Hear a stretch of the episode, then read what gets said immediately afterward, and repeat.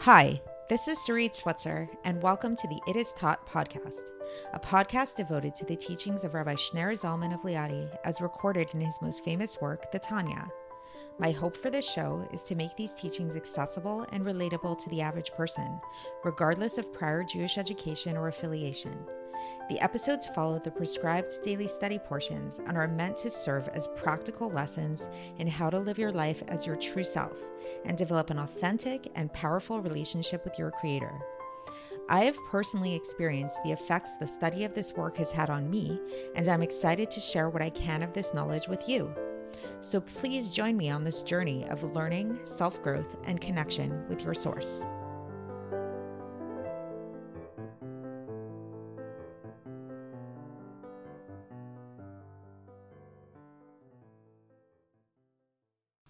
Welcome to the It Is Taught podcast. So, today's episode is going to be quite different than what we've done so far on this podcast. If you've been following along, then you know that what we usually do, our usual programming, is that we go through the daily Tanya and I kind of learn it together with you and try to make the text as relatable and accessible to you as possible. Um, but today we're actually not going to be looking at the Tanya. Instead, we're going to be looking at some current events that are going on, and uh, namely, specifically looking at the current war that's raging in Israel against Hamas, against the evil terrorist organization Hamas, and try to glean some spiritual insights into it. Try to make sense of what's happening on a spiritual level. I've decided to divide this podcast into, uh, make it into a series, a, a short series actually, uh, just because there's a lot to say on the topic. And as we'll see, you know, it's a, it's a really big topic that I'm going to be tackling. So today's episode is part one of I don't know how many parts there's going to be. I guess we'll see as we go along. Uh, today, we're really just going to be giving an introduction to the topic at hand, uh, talk a little bit about what it is that we're going to be uh, discussing in future episodes in this short series, which is based on uh, a sikha given by the Rebbe in the year 5726, or that's 1965 in the English calendar and uh, and this was a sikha that was given on Parshas Bereshis, based on the first Rashi of Parshas Bereshis, and we're going to talk about you know the we're going to learn together the sikha itself, and I will share some of my thoughts on the Sikha as well in terms of the relevance of the Sikha to current events that are happening today in terms of the war in Israel, the rise of anti Semitism, the Jewish people as a whole, and our connection to the land of Israel. So, for context, I'm recording this episode today on, uh, on November 16th, 2023. The Hebrew date is Gimel Kislev 5784, the year 5784. And today marks the 40th day since October 7th since the tragic events of October 7th in Israel, where on that day, Hamas terrorists, accompanied by willing and eager Gazan civilians, quote unquote, broke through the barrier separating Gaza from Israel and engaged in the bloodiest and most vicious pogrom against the Jewish people that we've experienced since the Holocaust. This massacre of October 7th, which resulted in a total of what's been calculated to be uh, 1,200 innocent lives, as well as the kidnapping of over 240 people into Gaza by Hamas and by these quote unquote Gazan civilians together. So, this massacre prompted Israel to declare war, something which it has not done, at least on this scale, since the Yom Kippur War in 1973. So, the massacre that occurred on October 7th and the subsequent war that happened afterwards are sort of like the, you know, the facts on the ground of, you know, the the immediate this is this is what's going on in the world right now. However, two significant kind of side effects have resulted from these events. The first of which is this tremendous display of unity that we see from the Jewish people all across the globe in a really astounding way. We see Jews who otherwise, up until this point, were not affiliated at all or had very minimal affiliation with Judaism, suddenly finding these this really deep connection, you know, starting to keep Shabbos for the first time, put on tefillin for the first time, uh, tzitzis for the first time, light Shabbos candles for the first time. We also see non-religious Jews, religious Jews really coming together. We see religious Jews going into the army, signing up for army service, and uh, when they had never done so before, um, we see them coming together and dancing together, singing together, helping each other out. Jews of all affiliations coming together. And I think this this sense of unity that the Jewish people have, which has always been there, it's just like times like this that it really emerges and comes out. I think can be kind of difficult for a lot of people who are not Jewish to relate to, really right after October 7th happened, uh, I got a text from a non Jewish friend of mine, you know, checking in to see if my immediate family in Israel were okay. I have some, you know, family that lives in Israel. And thank God, you know, they were fine. They weren't immediately affected by the massacre. But you know what? Like they, they actually were, first of all, you know, because life in Israel has not been the same since. Um, school, schools have closed down, stores have closed down, businesses have closed down, you know, due to the constant barrage of rockets that Hamas continuously uh, sends into Israel, the sirens going into bomb shelters, things like that. Uh, as well as you know, a lot of these businesses had to close down just because the there's so many men that are being called up to army service, um, and Israel is such a small country. There there's not the same labor. There's not it doesn't have the same functionality as it did before. So aside from the fact that like even those people like my like my immediate family who weren't necessarily uh, quote unquote like immediately affected by the events. You know, thank God they were spared from some of the more horrific things that um, that the people in the kibbutzim and the and the rave experienced, um, they very much are affected by what's going on. But aside from that, the thing I think that's really you know difficult for non-Jewish people to relate to is the facts that truly we actually are all one family, the entire Jewish people. So it's not just about, you know, once I know that like my immediate family, my sister, my brother, my mother, my father, that they're all okay, then huh, now I can breathe. Everything's fine. And, um, you know, obviously I care about everybody, but like, you know, they're not my family. For Jews, they are our family. For Jews, if we hear about even one Jewish person on the other side of the world that we've never met, we've never heard of before, it, it hurts us. It pains us. You know, if one part of part of us bleeds, the entirety of us bleeds. And I think that this experience of October seventh is really making this really prominent, making us all realize this um, in a really strong way. So it's unfortunate, obviously, that uh, that this had to come out through this tragic event, as so often does happen in history. That tragedy brings out our unity. But this is, we can say, one of the more positive side effects that that has come about from everything that's been going on. Uh, by contrast, another kind of side effect we could say that's come about from this war is this increase in anti Semitism that we've seen all across the globe.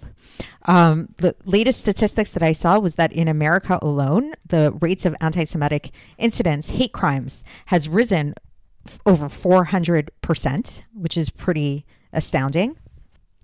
We're seeing throughout Europe, you know, at these pro Hamas rallies, hundreds of thousands of, of, people rising up, chanting slogans that are not even subtle in their hatred for Jews people saying things like, God forbid, Hitler was right, Yamach Shemo, or uh, telling Jews to go back to Poland, these kind of things that just, you know, give us shivers. Like they're really reminiscent of the 1930s, the 1940s in Germany things that we never thought that we would experience as Jews in our history ever again. Like we're like, you know, we're, we're in a civilized time. We're living in the year 2023. Like at this point, we would have thought that society would have moved on from there, right?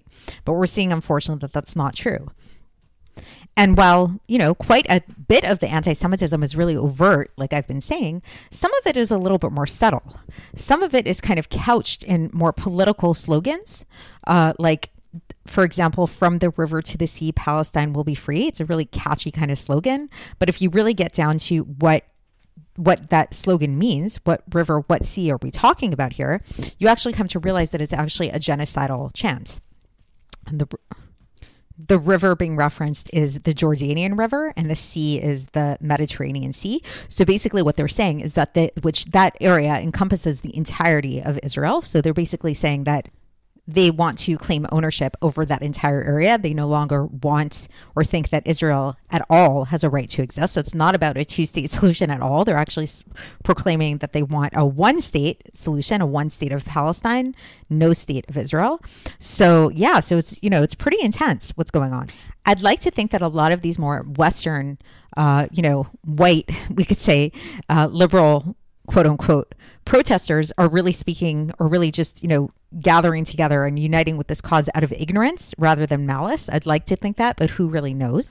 Who knows how many of these people are just, you know, looking for a cause and are kind of naive to what this cause is all about? How many of them are kind of just looking for an excuse, looking for something, looking for a cause that opposes Jews, that kind of gives them a way to kind of rationalize perhaps maybe what is more of a internalized uh, in, innate um, or or learned, I don't know, anti-Semitism.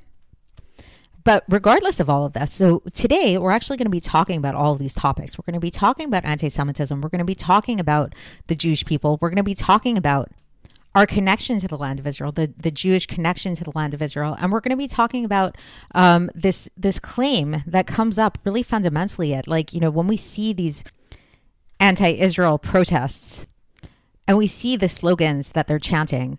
So, uh, you know, so it's easy to get caught up in the more overtly anti-Semitic ones where they say things like "God forbid death to the Jews" or things like that. But uh, but if you kind of go beyond that, and we actually and you actually look at their more supposedly reasoned arguments, then what they're actually saying, like, what are their accusations against us? Like, what what gives them they feel the right to have this hatred, this vehemence towards us so much, is that they call us occupiers. They say that we stole the land of Israel. So there's a lot of material out there already that gets into this topic politically in terms of did we steal the land of Israel? Did we not steal the land of Israel? What is this claim based on? What do they mean by occupation? You know what's this all about? Uh, so there's a lot of material about all about this online. So that's not what this podcast is going to be uh, speaking about actually because we're actually going to be talking about this topic but not from a political angle. If you are interested in this topic, there are so many good books out there that talk about the history of the land of Israel, uh, that talk about the history of the Palestinian people, um, that talk about the history of a two state solution, all these kind of things. You know, historically speaking, there politically speaking, there there's a lot of material out there. Today we're going to be looking at this whole topic from a more spiritual perspective. And what we're going to come to uncover, which is really fascinating, is what the spiritual basis is for this claim, for this accusation against us for being robbers, for being occupiers of a land that is not our own. Because if you've learned Chassidus, if you've been learning Chassidus uh, with me or you know on your own, then um, then you pro- then you know by now that everything that happens here in this physical world has a spiritual element to it. Things don't just just happen by chance. There's always a deeper aspect to what's going on. So when the non-Jewish nations come to us and they say that we stole the land of Israel, that we are occupiers of the land of Israel, that this is not our land, we took it from them. There has to be a spiritual basis for this. It's not coming out of nowhere. And today we're going to learn about what that spiritual basis is. And through understanding what that spiritual basis is, it can actually give us the tools to not only answer them, but actually to answer ourselves and to give us guidance in terms of what our role needs to be in this conflict in terms of our orientation and in terms of how we need to fight the war on a spiritual level because ultimately this war is a spiritual one. Because again everything that happens here in this physical world has a spiritual counterpart to it. And i think with this war in particular i think we're all feeling it. I think it's very very apparent um, that this is there's a spiritual thing going on. And so what we're going to be learning about today is going to give us some of the, the insights into the spiritual map of what's happening so, the source of what I'm going to be talking about today and these deeper spiritual ideas is actually based on a sikha of the Rebbe, of the Lubavitcher Rebbe, that was given in the year Tafshin Chaf Vav, that's the year 5726, or in the English data, was the year 1965,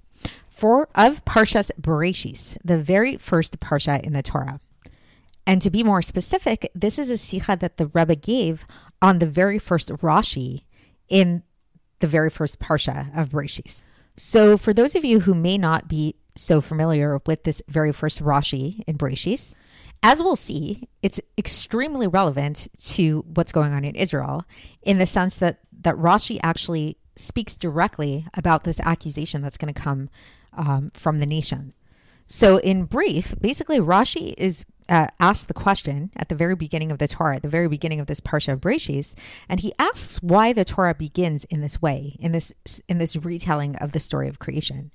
And he questions this and he kind of says that it's not so obvious that it should begin this way. He actually thinks that it would have made a lot more sense, seemingly, for the Torah to begin much later with the first commandment that the Jewish people were given, given, namely the the commandment to bless the, the new month. But the but then Rashi answers his own question and he says that the reason that the Torah began this way with the story of creation actually relates to the land of Israel. And he says that there's going to come a time that the nations of the world are going to come to you and they're going to accuse you, the Jewish people, of being robbers, of stealing this land. And here's how you need to answer them. And he gives us the answer of how to answer the non Jewish nations. So we're going to get into the question, we're going to get into the answer soon and all of that. But a couple of interesting things that I wanted to point out here of note is first of all, um, we take it for granted this whole discussion of Israel, you know, and people calling us occupiers, stolen land, all that stuff. It's it's such a big part of our lives. Like my entire life, I remember this conversation going on. You know, there's constantly been, uh, you know, the Middle East conflict, the conflict between Arabs and Jews, and this fight over the land of Israel. It's it's such a a part of our reality. But Rashi lived almost 1,000 years ago. He was writing this commentary almost 1,000 years ago. Rashi lived in France between the years of, he was born in 1040, in the year 1040, and he passed away in the year 1105. So it's really amazing because at that time, as far as I know, um, you know, there was not the same discussion about the land of Israel. Like we didn't even have this ownership uh, in any sense, really, over the land of Israel in modern history until 1948. So I think it's quite amazing that Rashi had this foresight that he, you know, he gave us this uh this he preemptively gave us the tools to be able to speak to the nations of the world and how to answer the nations of the world when this topic would come up as it inevitably did. The other thing that I think is interesting about the Sikha is that the Rebbe gave this talk in the year 1965 in the Hebrew year of Tafshin Chafvav, or 5726. And so 1965, this was before the Six Day War, even. So I don't know, you know, maybe one of the listeners know what prompted the Rebbe to give the Sikha over during that time at that year. But I think it's really prescient, you know, given that this Sikha, as we'll see, this talk contains within it tools that became extremely relevant uh, in just a couple of years later, whether we're talking about the Six Day War in 1967, the Yom Kippur War, 1973, the numerous conflicts that have come up, you know, throughout the more smaller ones, and then uh, and then we see now, you know, with the current war that we're waging right now, it's always it always boils down to the same question: this whole accusation that comes from the nations of calling us occupiers, calling us robbers for taking land that is not ours, claiming that the land of Israel is ours, and saying that this is a false claim and giving us the tools to be able to answer them and to answer ourselves as well. And then finally, on a more personal note, in terms of how I personally came across the Sikha, I think is pretty amazing. And this is what makes me so passionate to made me so passionate to learn it properly and to teach it to you guys uh, is I actually found out about the Sikha on October 7th, believe it or not, when I was very peacefully and obliviously relaxing in my brother's home in Passaic, New Jersey, over Simchas Torah on the day of October 7th, which was uh, Shabbos, October 7th, also Simchas Torah. And due to not using the media at all, not being around anybody who is on the media, on the news, on their phones or anything, we had absolutely no idea what was going on in Israel. Uh, I happened to, I live in Crown Heights, and uh, I happened to go away for the holiday to my brother's. I found out later that everybody in Crown Heights knew exactly what was going on. People had actually left in the middle of Yom Tov, in the middle of Shabbos, to go on planes uh, to go fight the war to join the army. Um, so, pretty amazing stuff that I found out. But in comfortable Passaic, New Jersey, I had no idea. None of us had any any idea. So we were just in our own little cocoon of of Simchas Torah while all of this chaos was going on. But I was sitting at my brother's home and I was actually learning the parsha of the week, which was Parshas Bereshis, you know, because it was Simchas Torah, and I was reading out of the Gutnick Chumash which is a translation and also contains some commentary by Rabbi Chaim Miller. And uh, I happened to read this summary of this exact sikha. And I found it really fascinating. I found it really intriguing, talking about this idea of of, um, of, of this first Rashi and how the nations of the world accuse us of being robbers of the land of Israel and how we should answer them. And it sort of pointed to the idea of us having this inherent connection to the land of Israel. A special kind of connection to the land of Israel that no other nation has in regards to any other land. And so this really piqued my interest. And it kind of gave me a sense that there was something really deep here in terms of really being the answer over and above all the political debates and everything like that. I, I had a sense that this sikha that was being summarized contained within it something much deeper than all of that that would serve as kind of the answer to this whole Arab Israeli conflict and the fight over the land of Israel. And little did I know that just how relevant it would be once I found out afterwards, you know, what was going on and the war and all of that. And like many of you, I think for a lot of us who are have not been or who don't live in Israel, who haven't been in Israel, there was sort of like this initial feeling of like almost a helplessness, like like what can I do? You know, like I'm not I'm not in the army, I can't fight in the war. Like what can I do? We give charity, you know, and all of that. We pray, we do mitzvahs, all of that. But but like you know, I wanted to do something more than that.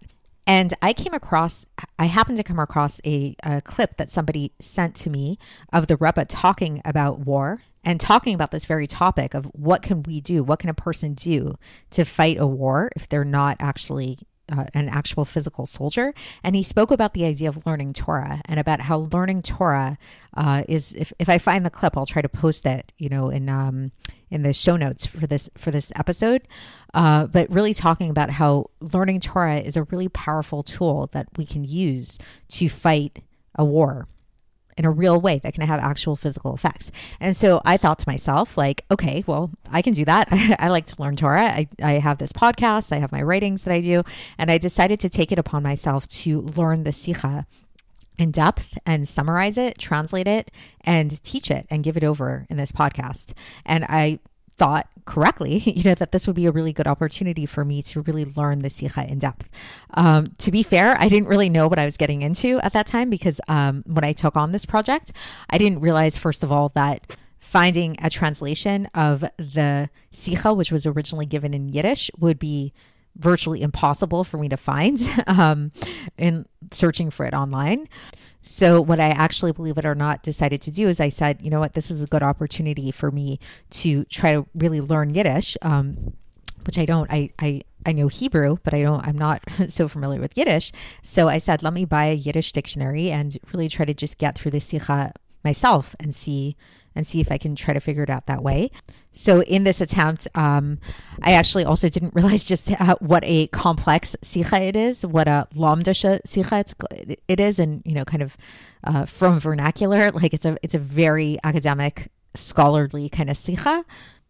So it was actually a lot more time consuming than I realized. You know, together breaking breaking my head over the Yiddish was one thing, and then also just over the ideas and piecing together all of the the kind of weaves and maps and trails that the Rebbe takes takes the the person on in learning the Sikha. But thank God I did get through it eventually. And I have to say, it's been quite a journey. And I'm really, really happy that I did it. Uh, it is a really fascinating Sikha. It's really, really deep and it's multi layered. It does obviously talk about the land of Israel and our connection to the land of Israel, but there's a lot more there as well. It talks about learning Torah, it talks about Torah uh, itself, what Torah is. It talks about the Jewish people. There's there's a lot there. And one of the things that I think is like kind of a really interesting thing about the Sikha that only kind of occurred to me as I was going through it and, and kind of really at the end is that the bottom line takeaway of the whole Sikha, as we'll see, is really about the importance of learning Torah and the power of learning Torah and not just learning Torah you know, in any old way, but actually really learning Torah in a, in a way of effort, really uh, toiling in the study of Torah. it should be difficult it should be challenging. It should be something that we need to work for.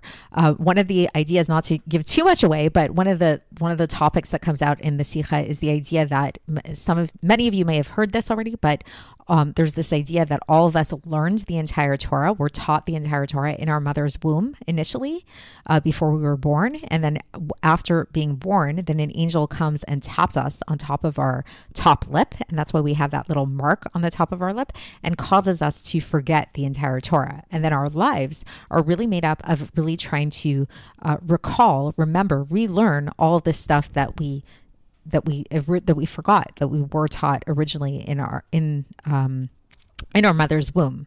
So the process of learning Torah with effort is really emphasized in this in this sikha in this talk that we're going to be learning and why learning Torah with effort specifically is so important. Why did we have to forget it? Why couldn't we just you know, learn the Torah in our mother's womb, be born, and know the entire Torah. Uh, why did we have to forget it? Or if the whole point is for us to learn Torah, you know, then why did we have to be taught it at, initially at all if we're just going to go forget it later on? So this is going to going to kind of be the conclusion of the entire sikha of, of tying in uh, the land of Israel and the connection of the Jews and everything and tie that into learning Torah. Um, but what I think is really, really interesting about it is, as I mentioned, you know, this sikha is probably one of the most difficult sikhas that I've ever learned, to be honest. Uh, really time consuming, really grueling to get through, a lot of details, a lot of things to keep track of. And I don't think that this is by accident. I think what the Rebbe is doing here, it's kind of in a funny way, is is uh, in structuring the sikha in this way, he actually is taking us on this journey of doing exactly what this sikha is asking us to do. You know, so the sikha is telling us to go learn Torah uh, with effort and with toil, and the way that we get to this message is through learning Torah with effort and with toil. So with that being said, uh, we uh, I we will be learning the sikha together to the best of my ability. I'll try to give it over to you as best as I can.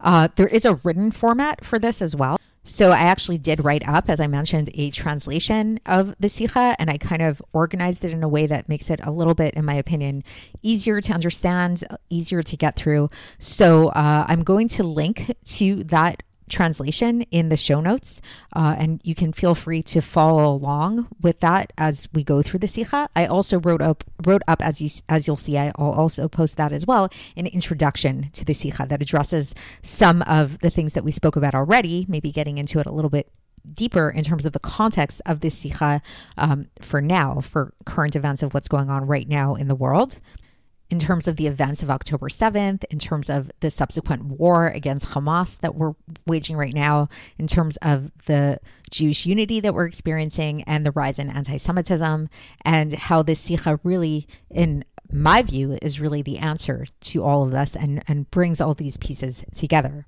So, as I mentioned, this is quite a big endeavor. This is a pretty big project. So I'm going to be breaking it up into parts um, because otherwise I think this would just be a little bit too long as one podcast episode.